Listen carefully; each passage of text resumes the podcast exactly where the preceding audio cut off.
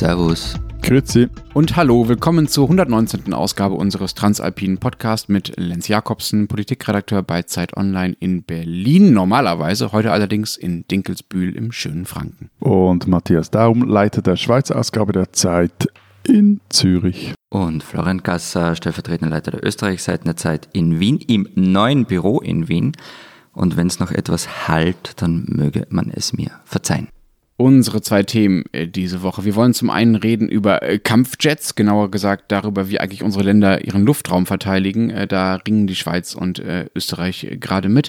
Und wir fangen an mit einem kleinen Alpenknigge, Teil 1 heute. Begrüßungen und Verabschiedungen. Vorab noch der Hinweis auf unsere Mailadresse. Sie erreichen uns für alles Mögliche, was auch immer Sie loswerden wollen, unter alpen.zeit.de. Du, aber Lenz, du bist zurück aus dem Urlaub, äh, wenn du jetzt noch immer in Franken rumgammelst, oder? Aber äh, Moment, du, du warst im Herz, oder? Also Urlaub daheim, Urlaub bei Freunden. War doch super, oder? Es war so schrecklich. Es war wirklich so, so, so, so schlimm. Ich bin mir ehrlich gesagt nicht ganz sicher, äh, lieber, liebe Bewohner des Harz, entschuldigt mir das, äh, welchen Anteil daran das Wetter hat, welchen Anteil äh, daran der Harz selbst. Wir haben jedenfalls äh, ungefähr, mh, mm, es waren keine 24 Stunden, es waren vielleicht so 16 Stunden auf einem sehr zugigen, windigen, regnerischen Hang-Campingplatz äh, in der Nähe von Goslar, wo ja Sigmar Gabriel herkommt äh, und davon immer sehr schwärmt, aber ich fand es absolut nicht schön. Jedenfalls auf einem Campingplatz in der Nähe von Goslar äh, verbracht, wo es eigentlich die ganze Zeit geregnet hat und der Wind gepfiffen hat und äh, der Campingplatz war an so einer Hanglage und es war sehr steinig, es waren so bessere Parkplätze. Es war alles sehr, sehr schlimm und wir haben dann abgebrochen. Und ich hätte das ehrlich gesagt wissen können. Äh, ich hätte es ahnen können, als meine Mutter, ähm, der ich davon erzählt habe, dass wir da hinfahren, dann so ganz trocken gesagt hat, na, ist ja gut für den Harz, wenn da auch mal jemand hinfährt. Jedenfalls sind wir dann äh, sehr schnell nach Bayern ins Alpental geflüchtet, wo es ungefähr 10 Grad wärmer und absolut fantastisch war. Also hatte Söder doch recht. Man muss in den Süden fahren im Urlaub, oder? Also in den Süden zumindest wenn, man, zumindest wenn man im Norden wohnt, sollte man vielleicht in den Süden fahren, ja. Sonst kann ich mir natürlich auch Nord- oder Ostsee sehr schön vorstellen, aber da ist es so absurd vorgewesen, dass das für uns nicht in Frage kam. Aber lass uns mal zum ersten Thema kommen. Florian, ich habe ja erst nicht so ganz verstanden, warum du so gerne über Luftraumüberwachung und äh, die Kampfjets reden wolltest. Ein Thema, das ja irgendwie normalerweise nicht gerade die Debatten am Abendbrottisch, an meinem zumindest, bestimmt, aber es scheint ja ziemlich hoch herzugehen da bei euch. Ich habe einen Satz gelesen von einem SPÖ-Politiker, der hat mich dann doch gekriegt. Der Wehrsprecher war das, der SPÖ. Der hat gesagt, ähm, also bei uns wäre das wohl der verteidigungspolitische Sprecher in Deutschland, der hat gesagt zu einem Misstrauensantrag gegen die Verteidigungsministerin, den er jetzt einbringen will mit seiner Partei, den schönen Satz gesagt, bei der vorsätzlichen Gefährdung unserer Heimat spielen wir nicht mehr mit. Florian, wie gefährdet ist deine Heimat, wie gefährdet ist Österreich?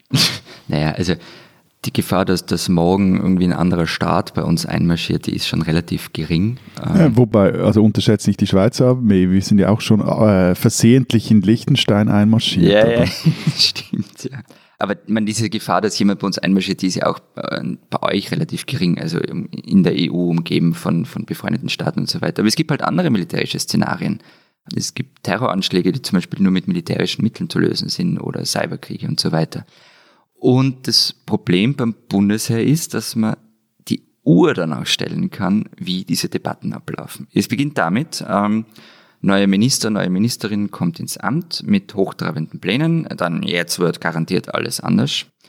Ähm, das geht dann ein paar Monate so und spätestens beim ersten Budget wird dann klar, es wird nichts passieren. Also die Ressortchefs werden dann auch immer von der eigenen Regierung im Stich gelassen und am Ende ist ihr Job eigentlich der, ähm, weiter zu sparen. Und also das ist jetzt ein bisschen überspitzt, aber ich habe so das Gefühl, solange die Soldaten den Schnee fürs Kitzbühelrennen stampfen können, ist alles gut. Und also das Budget vom österreichischen Bundesheer beträgt so ungefähr 2,5 Milliarden Euro im Jahr. Das ist natürlich viel zu wenig. Und vor allem, wenn man sich auch anschaut, wozu wir uns etwa durch die Teilnahme an PESCO, also diesem EU-Bündnis da äh, verpflichtet haben. Aber äh, Moment, wir wollten über Kampfjets reden, Florian. Ja, ja, Lässt du deine, deine Tirade ab über das Bundesheer. Äh, was, was ist jetzt mit euren Flugzeugen? Habt ihr keine Problem, oder was? Der Punkt ist, es geht, es geht da um alles. Also noch ganz kurz zum Bundesheer. Es gab dann den Verteidigungsminister der Übergangsregierung. Er hat mich gefragt, wie gefährdet Österreich ist. Und diese Frage muss man, die ist nicht nur in der Luft, sondern es geht überall. Ja, ja, ja. Dann, dann. Es gab eben, na, weil ich von den Ministern geredet habe, es gab dann einmal einen Unterschied, nämlich bei der Übergangsregierung. Da gab es dann Thomas Stahlinger, der ist selbst der Offizier und der hat recht einen schonungslosen Bericht geschrieben. Ergebnis, Österreich ist militärisch gesehen im Grunde hilflos. Und das äh, Bundesheer bräuchte 16 Milliarden, damit man das ein wenig ändern könnte. Und da haben dann alle sehr gelacht. Und heute sagt die ÖVP-Ministerin, also diese Szenarien von Stalingen die sind übertrieben gewesen. Und aus ihrem Ministerium hieß es dann vor ein paar Tagen, das Bundesheer soll auch nicht mehr für die klassische Landesverteidigung da sein, sondern eben hauptsächlich Katastrophenschutz. Und es wäre dann am Ende technisches Hilfswerk gewesen. Ähm, da ist man mittlerweile ein bisschen zurückgerudert, aber eben, eben nur bisschen. Ich glaube, mit den äh, österreichischen Bundesheerdebatten ist es wie mit Florian himself. Gewisse Dinge ändern sich nicht, auch im neuen Büro. die, die, die, die Großerklärungsmonologe.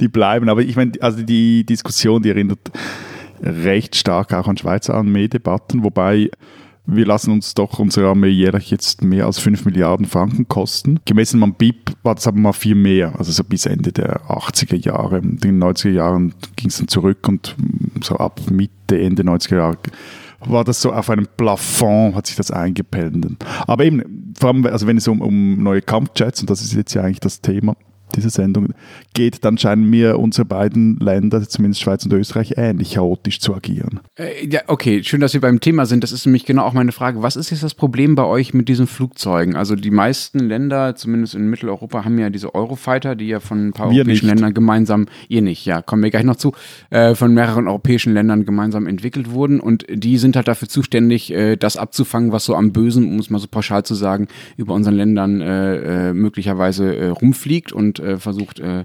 anzugreifen. Bei uns machen das äh, diese Eurofighter auch. Wir haben insgesamt 141 davon und vier davon, das sind natürlich nicht immer die vier gleichen, die sind immer startbereit. Also 24 Stunden durchgehend können zwei in Norddeutschland, die sitzen in Ostfriesland und zwei in Bayern, die sitzen äh, da an der Donau, glaube ich, äh, jederzeit äh, losstarten und äh, alles mögliche abfangen, was so über Deutschland rumfährt. Das ist bei euch nicht so, ja? Warum geht das bei euch nicht? Was ist der Unterschied? Also wir haben auch Eurofighter und zwar 15 Stück. Die sind in Zeltweg in der Steiermark. Das ist in der Nähe, wo jetzt der Formel 1 Grand Prix war. Ähm, ich erspare euch jetzt noch einmal einen Monolog, nämlich die Geschichte, wie es unter der ersten schwarz-blauen Regierung, das war die mit Wolfgang Schüssel und Karl-Heinz Kasser, falls man sich noch daran erinnert, also wie es dazu kam, dass wir diese Flieger gekauft haben. Kurz zusammengefasst, unterm Strich, ähm, teuerste Anschaffung des österreichischen Bundesheers in der Geschichte und es geht um ziemlich viel Schmiergeld, äh, dubiose Gestalten und eine Regierung, die es nicht allzu genau damit nahm. Genaueres bitte im Wikipedia-Artikel Eurofighter-Affäre nachlesen. Es ist sehr lang aber ist auch ein bisschen unterhaltsam. Ähm, also eben, wir haben diese 15 Euro Fighter, das wäre genau diese Zahl, die wir immer sagen, durch 10 oder mal 10. Ähm, da kommen wir eh auf die 141 von euch ungefähr hin.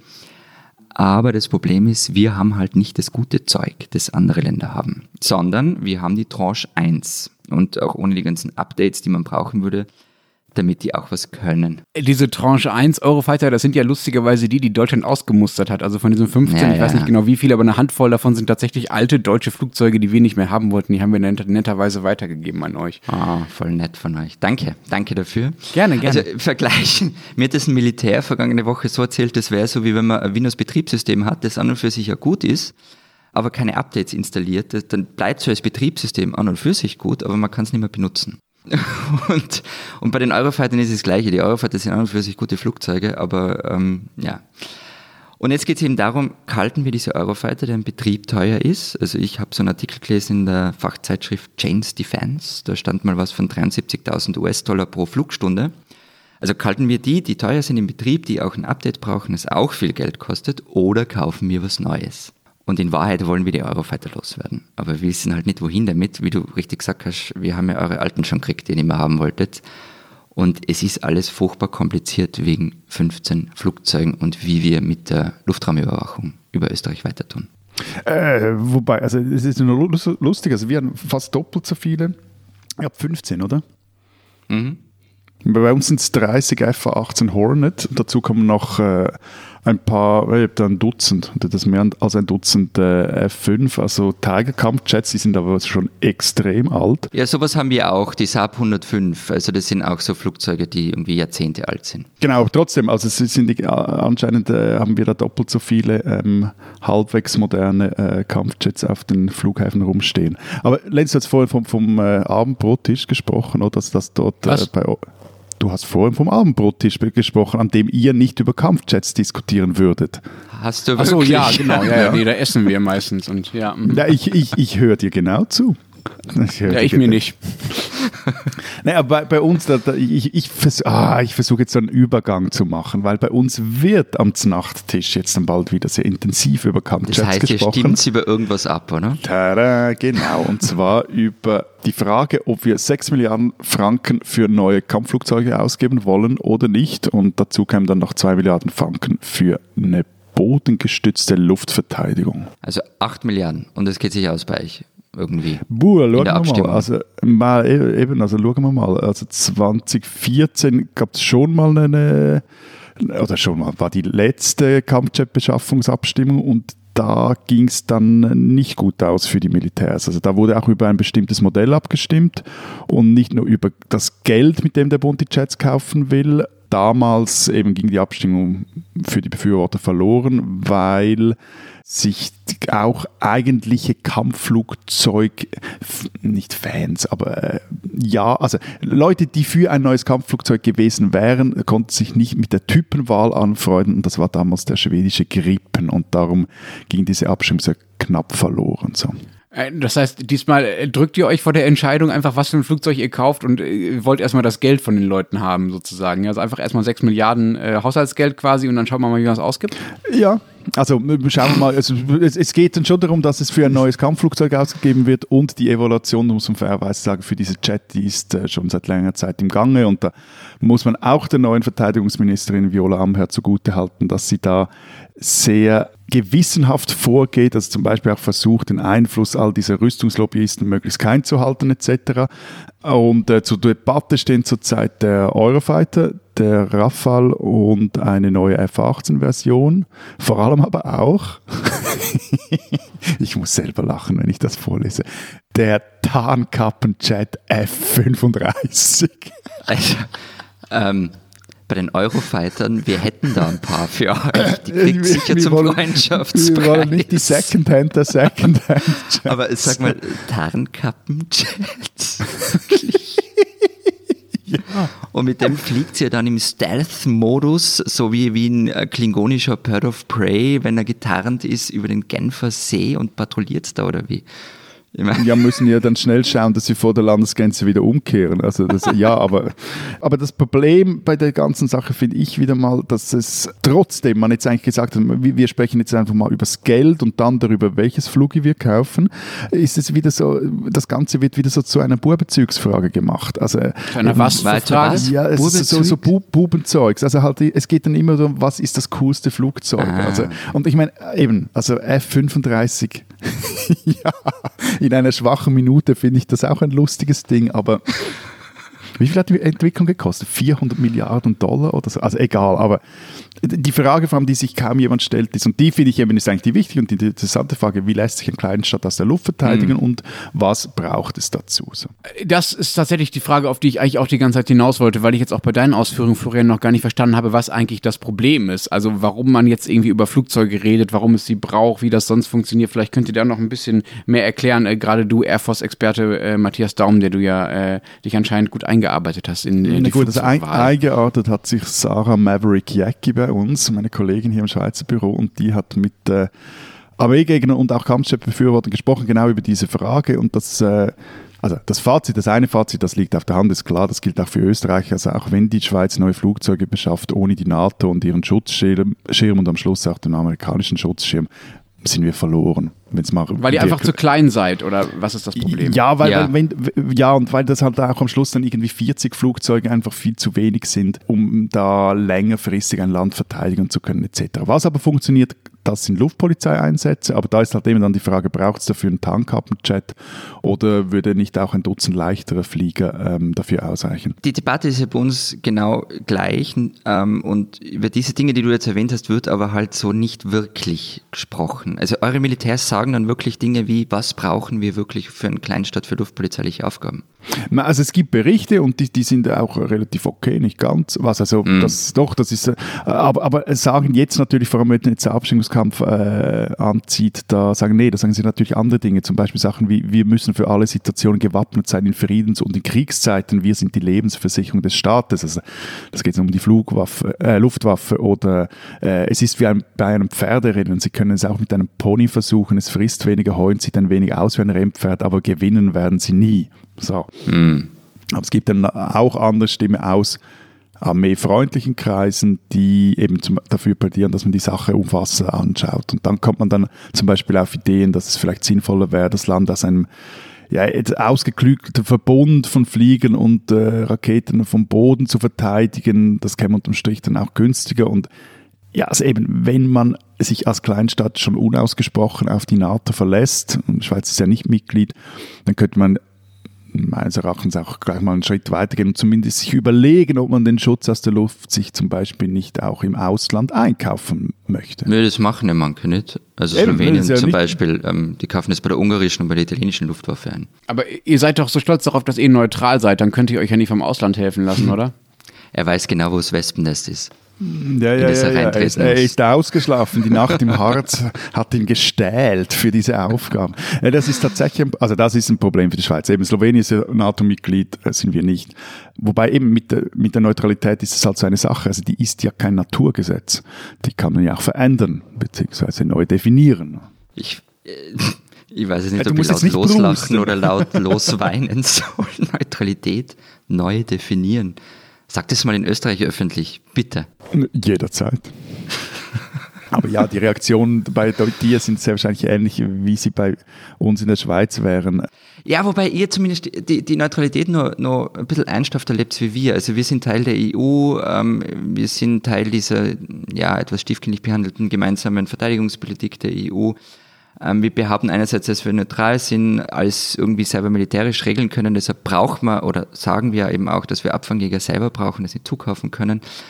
Gleichzeitig wird aber beim Bundesheer gespart, dass die Fetzen fliegen oder eben nimmer fliegen. Und ich meine, die österreichische Neutralität ist halt, ähm, jetzt, puh, jetzt werden ziemlich viele Mails kommen, aber die ist halt am Ende schon ein bisschen ein Farce. Ähm, und das war halt schon während dem Kalten Krieg so. Es ist ja bei uns das Gleiche wie bei euch. So ein, so ein 8 Millionen Kleinstadt kann sich militärisch nicht selber verteidigen, wenn es hart auf hart kommt. Also der Warschauer Pakt hätte Wien besetzt, bevor wir das mitgekriegt hätten. Und also da ist die Frage, aber das wird dann mal eigenes Thema, unsere, unsere Neutralität. Und es ist eine heilige Kuh. Also könnt ihr euch zum Beispiel an das Gespräch mit Claudia Gamon erinnern, das wir in Lech geführt haben. Mhm die irgendwann mal gesagt hat, ähm, also die hat einmal das Ende der Neutralität gefordert und Europa-Armee, die hat sich echt viel anhören müssen. Also das gesagt, das macht man einfach nicht als Politiker. Okay, äh, wie schön, dass auch sozusagen diese äh, Themenbesprechung in Österreich mit dem Satz, das macht man einfach nicht, endet. Äh, ich, ich hätte ehrlich gesagt noch ein paar ganz praktische Fragen. Wäre das für euch ein Nachteil, wenn ihr nicht mehr aus Österreich selbst verteidigt werden würdet im Luftraum, sondern beispielsweise aus Bayern oder aus Norditalien, wären die Flugzeuge überhaupt rechtzeitig da, um, um einzugreifen? Es geht ja auch, um das mal zu sagen, es geht ja nicht nur darum, dass, äh, der, wie du gesagt hast, der Warschauer Pakt nochmal äh, von den Toten aufersteht und Wien besetzt. Mhm. Es geht ja auch darum, dass äh, zum Beispiel Terroristen Flugzeuge kapern und äh, damit angreifen oder mit Kleinflugzeugen angreifen. Das sind ja die Szenarien, die nach dem 11. September vor allen Dingen wichtig wurden. Macht es da einen Unterschied, ob die Flugzeuge, äh, die das, die da, die dann dagegen vorgehen, aus Bayern kommen oder eben aus Österreich selbst? Also jetzt so geografisch meinst du? Nö, glaube ich, völlig wurscht. Das ist halt ein weiterer Weg, ja. Ja, aber, ja, aber, das, aber also wir sind halt echt, also du sagst es ja oft genug und dann vergisst es manchmal wieder, wir sind halt echt kleine Länder und haben. Ich meine, äh, genau. Also die, die, Flieger, was weiß ich, die starten aus Bayern, warum auch nicht? Also die, da kann man, wenn man so mal eine Patrouille fliegt, halt nur eine Schleife drehen und diese Alpenländer mitnehmen. Also ich glaube, theoretisch ist das überhaupt kein Problem. Aber da wären wir halt wieder bei dem Punkt, dieses, wir halten an unserer Neutralität fest, kümmern uns selber, deshalb unterhalten wir die eigenen Luftstreitkräfte, die eben aus diesen Eurofightern und ein paar altersschwachen Saab 105 bestehen. Wer sich aber davon abschrecken lassen soll, das ist mir ein Rätsel. Und, und dann kommen wir zum anderen Punkt, das du vorher schon angesprochen hast, Matthias. Ähm, was sind denn die Szenarien im Luftraum? Also wozu brauchen wir Luftstreitkräfte? Die wahre Gefahr ist ja eben nicht, dass ein Bombengeschwader daherkommt, ähm, sondern zum Beispiel ein Drohnenangriff. Und dagegen ist Eurofighter kein geeignetes Mittel. Nämlich die Drohnen fliegen zu niedrig, zu langsam, da kannst du mit Überschall vielleicht mal drüber fliegen, aber bekämpfen lassen sie sich mit so Abfangjägern nicht.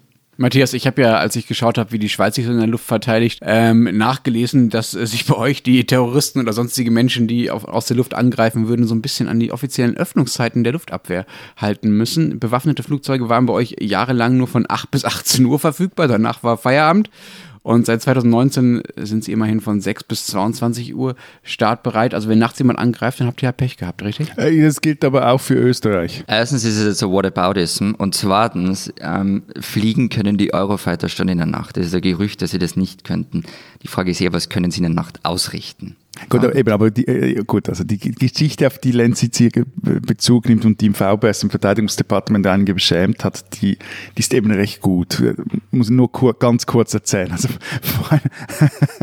gemerkt hat man das nämlich, dass die Schweizer Luftwaffe nur zu Bürozeiten aufsteigt, als, ich glaube, das war 2014, eine Maschine der Ethiopian Airlines nach Genf entführt wurde. Irgendein Co-Pilot, äh, der, glaube ich, unter Verfolgungswahlen litt, der flog dann nicht nach Rom, sondern statt nach Rom, irgendwie nach Genf. Aber eben gemerkt hat man es erst, als die in Genf schon auf dem Flug auf dem Boden waren, aber nicht begleitet von Schweizer, sondern von italienischen und französischen Flugzeugen. Und zwar, das Problem war, dass die Boeing 767-300 gegen 35 auf die Schweizer Landesgrenze zuflog, also zweieinhalb Stunden zu früh für unsere Luftwaffe. Aber eben, wie Lenz angekündigt hat, also bald soll damit Schluss sein, aber Ende 2020 steht, der Schweizer Luft, steht die Schweizer Luftwaffe dann wieder 24-7 bereit. Du hast jetzt einen Fall schon erwähnt, Matthias, in dem äh, eine Luftabwehr oder zumindest eine Begleitung äh, nötig war. Ähm, gab es in anderen in euren Ländern noch andere Fälle, in dem das, worüber wir jetzt so theoretisch diskutieren, also äh, die, die ständige Verfügbarkeit von, von Abfangjägern, in denen das überhaupt mal nötig gewesen wäre? Oder ist das äh, zum Glück eine theoretische Diskussion bisher?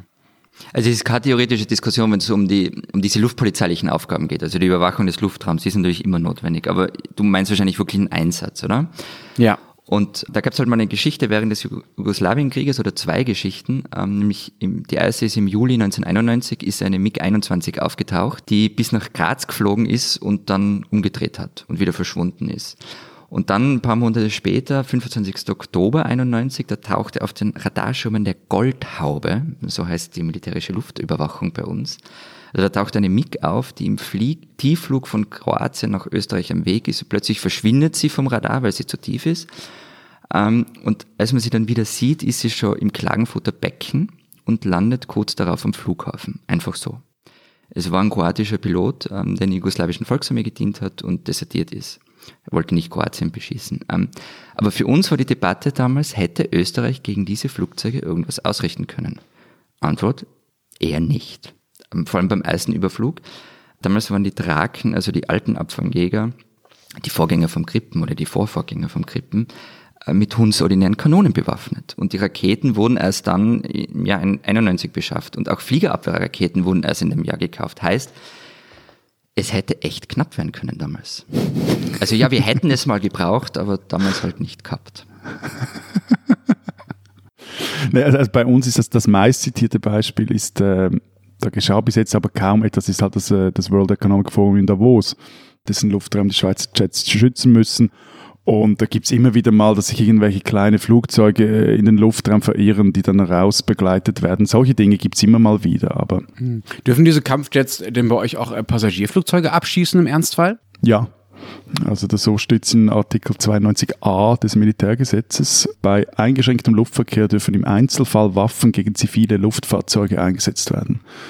Und entscheiden über den Abschuss, das ist auch geregelt dort, ähm, muss der Verteidigungsminister, er kann den Entscheid aber an den Kommandanten der Luftwaffe delegieren. Also ich habe dazu für Österreich ehrlich gesagt wenig gefunden. Ähm, ich habe so eine parlamentarische Anfragebeantwortung aus dem Jahr 2006 gefunden. Da ging es halt um so, so ein 9-11-Szenario. Da dürfte man diese Passagiermaschine abschießen. Und auch wieder kurz zusammengefasst, am Ende, man war sich nicht einig, wer dafür zuständig ist, also Innen- oder Verteidigungsministerium und wer dann verantwortlich dafür ist. Also es war ein Riesenbohai hm. und äh, vielleicht hat sich was geändert seit damals und ich habe es noch nicht gefunden oder vielleicht haben wir seit damals einfach nicht mehr drüber geredet.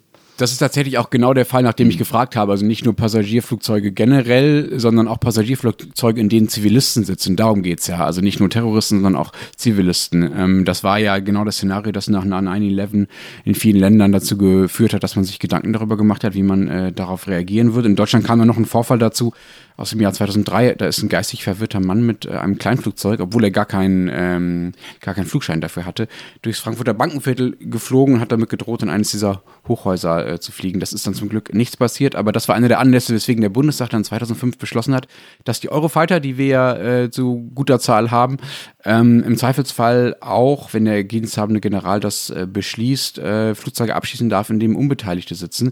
Wenn man davon ausgeht, dass dieses Flugzeug sonst zum Beispiel bewusst in ein Wohngebiet gesteuert wird und im Zweifelsfall sogar noch mehr Menschen zu Tode kommen. Der Staat hätte also in diesem Fall bewusst Unschuldige getötet, um potenziell andere Unschuldige zu retten. Aber genau das war eben die Frage, die dann bei uns hart diskutiert worden ist. Ist das erlaubt? Also kann man das abwägen gegeneinander? Äh, genau, also der Bundestag, also die Regierung hat damals gesagt, ja, der Bundespräsident, der damalige Horst Köhler, hatte auch schon erhebliche Zweifel an dem Gesetz und hat sogar in dem Bundesverfassungsgericht gesagt, bitte prüft das doch mal.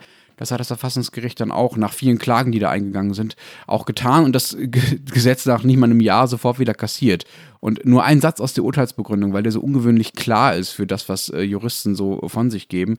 Da steht unter der Geltung des Artikel 1 Absatz 1 des Grundgesetzes, also der erste Satz überhaupt, da geht es um die Menschenwürde, die unantastbar ist, ist es schlechterdings unvorstellbar, auf der Grundlage einer gesetzlichen Ermächtigung unschuldige Menschen, die sich in einer derart hilflosen Lage befinden, vorsätzlich zu töten. Also die Idee, dass man Menschen tötet, um andere Menschen zu retten, wird vom Verfassungsgericht rundheraus abgelehnt. Das Gesetz war übrigens damals auch ungültig, weil die Bundeswehr damals noch gar nicht im Inneren eingesetzt wurde. Das hat sich jetzt seit 2012 mittlerweile geändert. Also lange Rede, kurzer Sinn. Die Bundeswehr darf Flugzeuge abschießen, aber nur dann, wenn keine Zivilisten drin sitzen, sondern nur Terroristen. Wenn auch Zivilisten drin sitzen, dann darf sie nur versuchen, diese Flugzeuge mit Warnschüssen oder durch Abdrängen von dem abzuhalten, was auch immer sie da Böses vorhaben. Diesen Österreicher sollten Sie kennen. Über den Wirecard-Skandal haben wir ja schon mal gesprochen, auch darüber, dass, wen wundert, der Wirecard-CEO ein Österreicher ist. Aber es kommt noch dicker. Also wie aufmerksame Leserinnen und Leser der internationalen Wirtschaftspresse wissen, das ist natürlich auch der Grund, wieso ich jetzt hier den, diesen Österreicher vorstelle. Also, wie aufmerksame Leserinnen und Leser der internationalen Wirtschafts-True Crime-Presse wissen, ist auch der mutmaßliche Mastermind hinter dem Milliardenbetrug ein, genau, Österreicher. Sein Name Jan Marsalek. Das ist der Mann, der, nachdem die Sache aufflog, das Weite suchte, wurde dann erst auf den Philippinen, dann irgendwo äh, vermutet, gefunden hat man ihn auf jeden Fall bis jetzt nicht. Nun aber berichtete die Financial Times, die ja an dieser Sache an vorderster Front dabei ist, dass der Österreicher Marsalek eben nicht nur ein Finanzjongleur war, sondern auch ein privater Geostratege. Und zwar seit 2015 soll er sich immer wieder in Libyen aufgehalten haben und er wollte dort anscheinend 15.000 Milizionäre anheuern, um die Migration in Richtung Europa zu kontrollieren. Also nun sind reiche Leute für ihre seltsamen Visionen bekannt. Die einen wollen auf künstlichen Inseln libertäre Idealstaaten bauen, andere Menschen zum Mars schießen. Aber der 40-jährige Wirecard Marsalek, dem ging es um Politik. Über die österreichische-russische Freundschaftsgesellschaft, das ist ein Club, der von Russland unterstützt wird, rekrutierte er österreichische Spezialisten für seine Libyen-Idee und erhielt dafür auch einen Termin im österreichischen Innenministerium. Innenminister war damals der FPÖler Herbert Kickel. Aber Anscheinend war der Termin nicht bei Kickel persönlich so. Und das Marsalek, so schreibt es die FT gegenüber Bekannten immer wieder, mit seinen guten Beziehungen zum russischen Militär und auch Geheimdienst prahlte, das zeigt jetzt in diesem Fall umso mehr. Jan Masalek ist ein Österreicher, den man unbedingt kennen muss, auch Klammerbemerkung, wenn niemand gerade weiß, wo er steckt.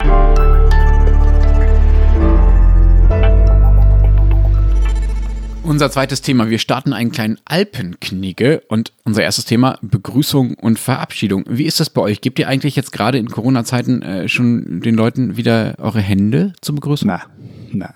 Ich tue es manchmal aus Versehen, weil ich so ein höflicher Mensch bin und es halt irgendwie so in mir aufgesogen ist, dass es automatisch kommt. Aber an und für sich tue ich es nicht, nein. Also ich, hö höflich, ich würde höflich, ich würde es eher an Herrn Pavlov äh, erinnern Deine Reflexe. Ja, es sind halt Höflichkeitsreflexe, ja. Mir geht es ja so, dass wenn ich äh, mich mit jemandem darauf geeinigt habe, dass wir uns berühren dürfen, dann freue ich mich so sehr darüber, dass ich ihn viel lieber umarme, als, äh, als ihm nur die Hand zu geben. Und das wird mir aber ehrlich gesagt durch Corona auch erst bewusst, wie eingespielt diese Begrüßungsrituale, du hast ja schon von Reflexen gesprochen, Florian, überhaupt sind. Ich war ehrlich gesagt immer schon ein Umarmer. Also nicht äh, bei Fremden natürlich oder bei rein beruflichen Kontakten, denen habe ich auch die Hand gegeben und mache das jetzt gerade auch eher nicht. Äh, aber bei allen, die irgendwie als äh, Freunde bezeichnet werden können. Das ist insofern sehr lustig, weil meine Kollegin Barbara Achermann damit recht hatte. Wir haben nämlich im Büro darüber über die kommende Sendung gesprochen und sie war sich sicher, Lenz ist ein Umarmer. Was? Oh Gott, oh Gott, oh Gott. Was, was heißt das denn jetzt? Äh, jetzt bin ich extra ein bisschen verunsichert. Ist das was Schlimmes? Wenn man so als Umarmer einklassifiziert die, werden kann aus der Ferne. Dir soll es nicht besser gehen als mir, bist halt auch einfach ein offenes Buch. Also. Aber entschuldige Matthias, wir umarmen uns auch immer, wenn wir uns sehen. Also. Äh, uns, unser Glück ist ja, dass wir uns nicht allzu oft sehen. Das. Ich finde das ja schade, aber okay. Ich finde das auch schade, ich würde euch gerne ja. umarmen. Aber so in der Schulzeit, so mit 12 bis 16 ungefähr, war bei uns, äh, so unter uns Mitschülern, so dieses Wangenküssen in Mode, so pseudo-französisch. Manche Mädchen haben sich auch so zur Begrüßung auf den Mund geküsst. Ich war damit, also auch mit diesen Wangenküssen, ehrlich gesagt, immer so ein bisschen unsicher. Also wie viele gibt man jetzt links, rechts, eins, zwei, drei? Das war mir immer etwas zu viel und zu kompliziert und irgendwie auch zu intim. Umarmung fand ich da irgendwie unverfänglicher und äh, gleichzeitig herzlicher. Ja, diese ganze Küsserei, die ist ja in der Schweiz äh, relativ kompliziert. Also vor Corona-Zeit, da küsste man sich zur Begrüßung jeweils dreimal. Also das ist quasi die, die Signature-Begrüßung der Schweizer. Aber, aber wer? Aber wer macht das mit wem? Mm, ja, da also welche Schweizer begrüßen sich so untereinander? Du, da wird es jetzt schon kompliziert. Also es ist, das ist aber mehr als einfach nur unter guten Freunden, Bekannten. Das ist auch so teils im Büro, wenn man im beruflichen Kontext sich schon sehr gut kennt. Aber zum Beispiel, also du, du küsst nur Leute, mit denen du per Du bist eigentlich. Ja doch nicht, nicht per se und, und das, aber eben, es ist immer, es ist immer etwas kompliziert und, und, und äh, vor allem auch dann, wie man küsst etc. Aber da komme ich noch später drauf. Und vor allem weiß ich auch nicht, wieso es dreimal ist. Ähm, also ich meine, sogar und ich habe dann da jetzt, jetzt mal etwas rumrecherchiert. Es gibt keine Erklärung für, wobei die Sache im Land der Kussweltmeister, also in Frankreich, ja noch komplizierter ist. Also da gibt es auch so diese unerklärbaren regionalen Bussi-Bussi-Unterschiede. Zum Beispiel ist die, die Dreier-Kombi, wie wir sie kennen, ich habe mir gedacht, ja gut, das ist an der Grenze zur Schweiz, das ist so ein, ein französischer Hören Sie eine neue Folge von Unnützem Wissen von Matthias Taub. Das ist ein Kulturimport aus den Grenzen, ist es aber nicht. Die Dreierkombi ist nämlich vor allem in, in, in äh, Midi und in der, in der Provence verbreitet. In Paris ist es entweder zwei oder viermal küssen. Und anscheinend, wobei die Umfrage da selber sagt, sie seien da nicht ganz sicher, ob das wirklich stimmt, das war so eine Online-Umfrage, die Korsen sollen sogar bis zu fünfmal küssen. Das senkt ja schon das Bruttosozialprodukt. Wobei, seit ich Asterix bei den Kursen gelesen habe, erstaunt mich da nichts mehr. Und ähm, das Wichtigste sei aber, das sagte man eine Stilexpertin der NZZ, wie man eben küsst. Also ich zitiere jetzt hier, nicht ins Ohr hauchen, nicht schmatzen, halten Sie es leicht, das gute Luftgebäck heißt nicht umsonst Baiser. Aber so, ich kann mit dieser, mit dieser Anleitung kann ich nichts anfangen. Also ich weiß nicht, was ich jetzt tun sollte. Hält man, also, hält man nur die Wangen aneinander oder na, küsst Freunde, man tatsächlich Freunde, auf die Freunde, Wangen? Freunde, Freunde, Freunde. Im Zeitalter von verwirrter Maskulinität und Weiblichkeit gibt es natürlich dafür auch ein YouTube-Tutorial, das ich für euch gefunden habe. Und zwar produzieren lassen hat das, kein Scheiß, der schwedische Sprachschulriese EF, der seinen Sitz in der Schweiz hat. Der hat nämlich für verwirrte Sprachstudenten genau ein solches Tutorial produzieren lassen.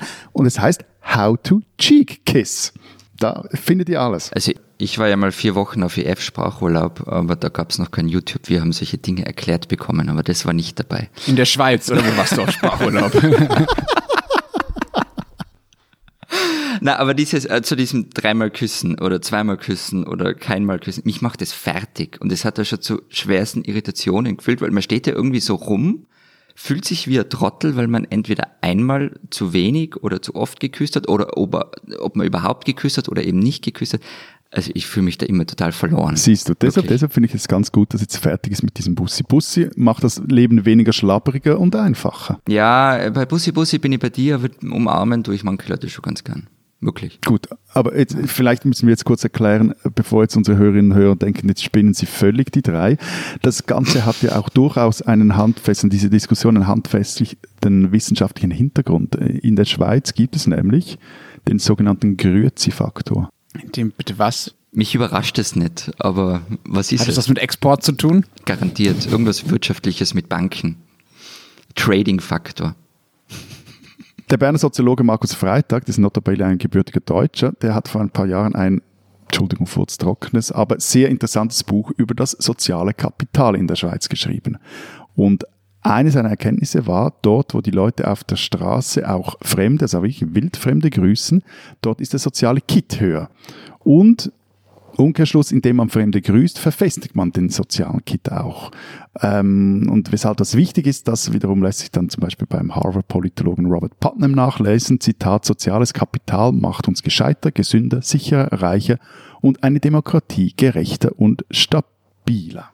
Okay, das klingt mir jetzt aber ehrlich gesagt nach einem klassischen Fall für Correlation is not causation. Also äh, wenn etwas zusammenhängt, heißt das noch nicht, dass das eine das, der, das Grund für den andere ist. Also es kann ja auch andere Gründe geben, warum diese Regionen so besonders äh, mach toll mir sind. meinen Grüezi-Faktor nicht mal, Na, sonst ganz ehrlich, schlabbere ich dich ab das nächste Mal, wenn wir uns sehen. Ja, Also ganz ehrlich, ich finde das jetzt so wenig überraschend, weil wo grüßt man Fremde auf der Straße? Ja, eher in, in kleineren Städten beziehungsweise in Dörfern oder am Land und da ist der soziale Kit natürlich enger. Uh, Überraschung.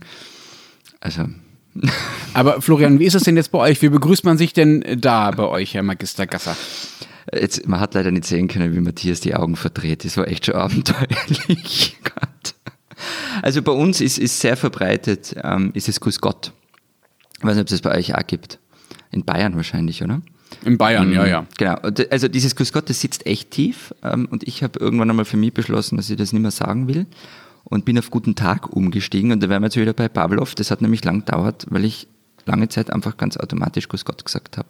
Und eben dieses Grüßen auf der Straße, das gibt's ähm, in, in den Städten eigentlich nicht, aber ähm, am Land oder vor allem auch am Berg ist es natürlich weit verbreitet.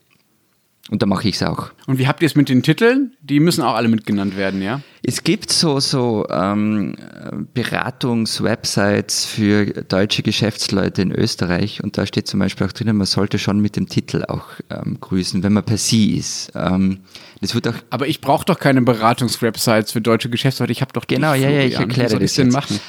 Ähm, also im Idealfall, also vor allem gerade wenn du im öffentlichen Dienst zu tun hast oder bei bodenständigen Unternehmen, dann solltest du den Titel dazu sagen. Ähm, wenn du es nicht tust, dann ist es schon auch ein bisschen ein Statement. Und es, es nimmt ab mit der Titel, mit dem Titelfetisch, aber es, also ich habe schon Leute, die mich anrufen und auch mit dem Titel ansprechen. Das gibt es nach wie vor. Ja. Und dein Titel ist Magister, ja? Mhm, genau. am, am Telefon. Am Telefon, ja. Also ich meine, Entschuldigung, das ist ja so lächerlich. Na, und das Coole ist, habe ich das schon mal erzählt eigentlich, dass ich von manchen Leuten mit, mit Doktor angesprochen werde, weil halt die davon ausgehen, dass irgendwie Zeitredakteur, der muss promoviert haben und mich deshalb automatisch mit Doktor nennen will. Ich habe meinen Titel nirgendwo stehen. Das heißt, die raten dann einfach, der muss einen Doktortitel haben. Dann ist er Dr. Gasser. Das passt zu der Geschichte des FAZ-Herausgebers, der mal äh, vorgeschlagen hat, man sollte doch alle Frauen, die keinen Doktortitel haben, aus der Redaktion entlassen. Ernst? Weil die der FAZ das? nicht würdig wären. Ja, ja. Wann war das? Äh, Drei, vier Jahre her. Ach so, nicht in die 50er oder 60er Jahre. Nee, nee, nee, nee. In den, in den Zehnern war es auf jeden Fall. Aber was ich ja fast schlimmer finde als Begrüßung oder äh, komplizierter und unangenehmer sind die Verabschiedungen. Das finde ich ganz unangenehm. Ich bin ja ein großer Freund des polnischen Abgangs. Sagt euch das was? Ja, bet- da betest du einen Rosenkranz dazu. Aber, Nein. Kommst du darauf? ja, Polen, Katholizismus, irgendwie so. Oder, oder meinst du das, was bei uns ein französischer Abgang ist? Ja, genau. Ich glaube, das ist das Gleiche. Und im Nordwesten Deutschland heißt es übrigens äh, holländisch abfahren. äh, und, und im Englischen, im Englischen heißt es to, to take a French leave, das äh, schon ein bisschen darauf hindeutet, was wahrscheinlich die Erklärung dafür ist, warum es so viele unterschiedliche Ausdrücke dafür gibt, weil es nämlich daran liegt, wie es der Volkskundler Lutz Röhrig mal ausgedrückt hat, dass es ein Verlangen gibt, des einen Volkes oder Stammes den Nachbarn Unhöflichkeit oder allerlei sonstige Charakterfehler nachzusagen. Also hier, äh, wo ich normalerweise in, in, Berlin pöbelt man halt über die Polen, äh, bei euch halt über die Franzosen und äh, in, im Nordwesten Deutschland halt über die Holländer. Also das scheint der Grund also zu sein. Wir, wir pöbeln über die Deutschen, nur damit das klar ist. Einen Deutschen machen heißt das bei euch oder wie sagt man das? Nein, keine Ahnung. Ich weiß, ich weiß nicht einmal, was es ist. Was ist ein polnischer Abgang? Kann es irgendwer mal erklären? Es gehen, ohne Bescheid zu sagen. Aber nicht sehr sympathisch. Wieso nicht sympathisch? Ich finde das ehrlich gesagt in vielen Fällen ganz, ganz gut. Also den Gastgebern, der ja noch ordentlich feiern will, da zu unterbrechen und äh, da lässt sich in irgendwelche Rituale so zwingen, sagen, ach ja, ich muss jetzt leider gehen, ach, ja und viel Spaß noch und so. Das kann auch äh, sehr charmant nein, du sein. Gehst einfach, schon längst. einfach zu nein, verschwinden. nein, du gehst schon, nein, ist aber schade, dass Genau, du schon bleib genau. doch noch. Ah, nein, ich muss jetzt wirklich. doch, nein, aber Lenz, es reicht ja aus der Ferne zu winken, aber also, wenn du jemals aufstehen solltest und einfach grußlos gehst, dann haben wir echt ein Problem, dann müssen wir uns zusammensetzen. Oh, ist er wieder beleidigt, ja. Also man, man macht das natürlich nicht, wenn man so äh, zusammensitzt, sondern man macht das auf großen Partys und nicht bei so intimen und äh, seelenverbindenden Zusammenkünften wie den unsrigen, lieber Herr Magister. Das hast du sehr schön gesagt, sehr österreichisch. Ich bin wieder dein Freund. Und ich hatte ja gehofft, weil wir jetzt irgendwie schon am Ende sind, wenn ich auf die Zeit schaue, dass wir uns ein bisschen mehr über Verhalten, über Anstandsformen und so weiter unterhalten würden, wenn wir, wenn wir schon über Knicke reden, über gutes und schlechtes Benehmen. Und am Ende haben wir eigentlich echt nur über das Bussi, Bussi geredet. Ähm, Und der Ex-Tanzschüler in mir findet das nicht okay. Kann man das bitte fortsetzen? Sehr gerne und auch Aufruf an unsere Hörerinnen und Hörer, schreiben Sie uns Ihre besten Benimm- und Knickeregeln aus den drei Alpenländern an alpen.zeit.de.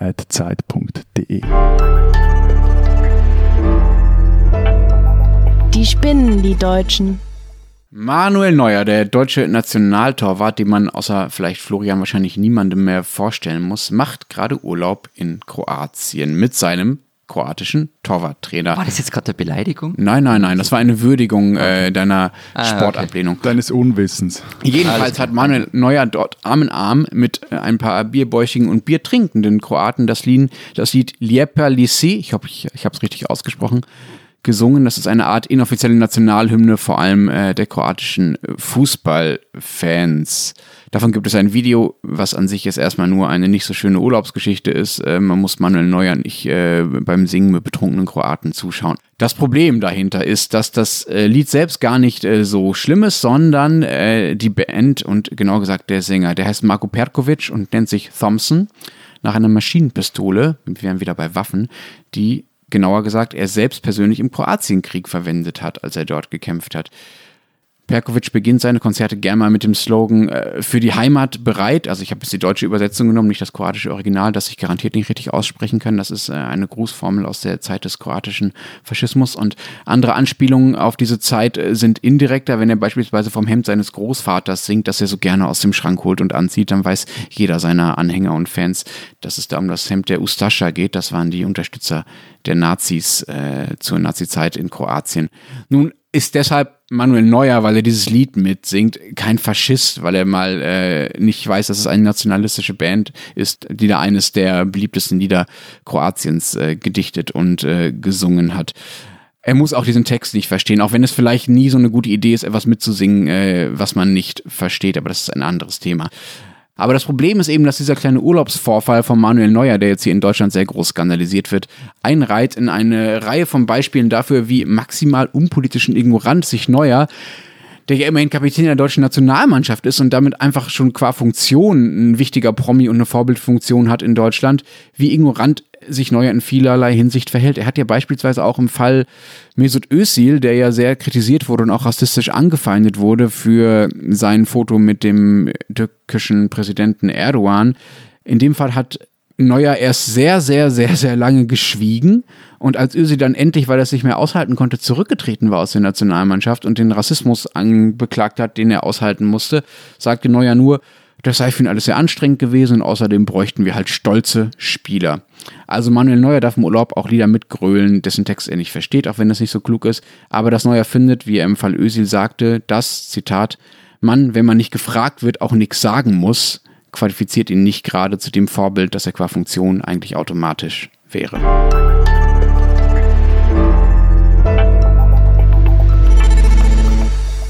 Das war's diese Woche mit unserem Transalpinen Podcast. Wir haben natürlich auch die gedruckten und digitalen Ausgaben der Zeit Alpen und Zeit Österreich wieder vorliegen. Äh, was habt ihr vorbereitet, ihr beiden? Wir haben eine kleine Geschichte auf unserer Regionalseite Alles außer Zürich über ein Millioneninvestment von Nespresso Espresso. Die Schweiz ist ja einer der größten Kaffeeexporteure der Welt. Und bei uns gibt es eine große Geschichte äh, zur Debatte über das Bundesheer und dass wir da eigentlich völlig falsch in Österreich darüber diskutieren und ein Interview. Ich hörte davon, ja.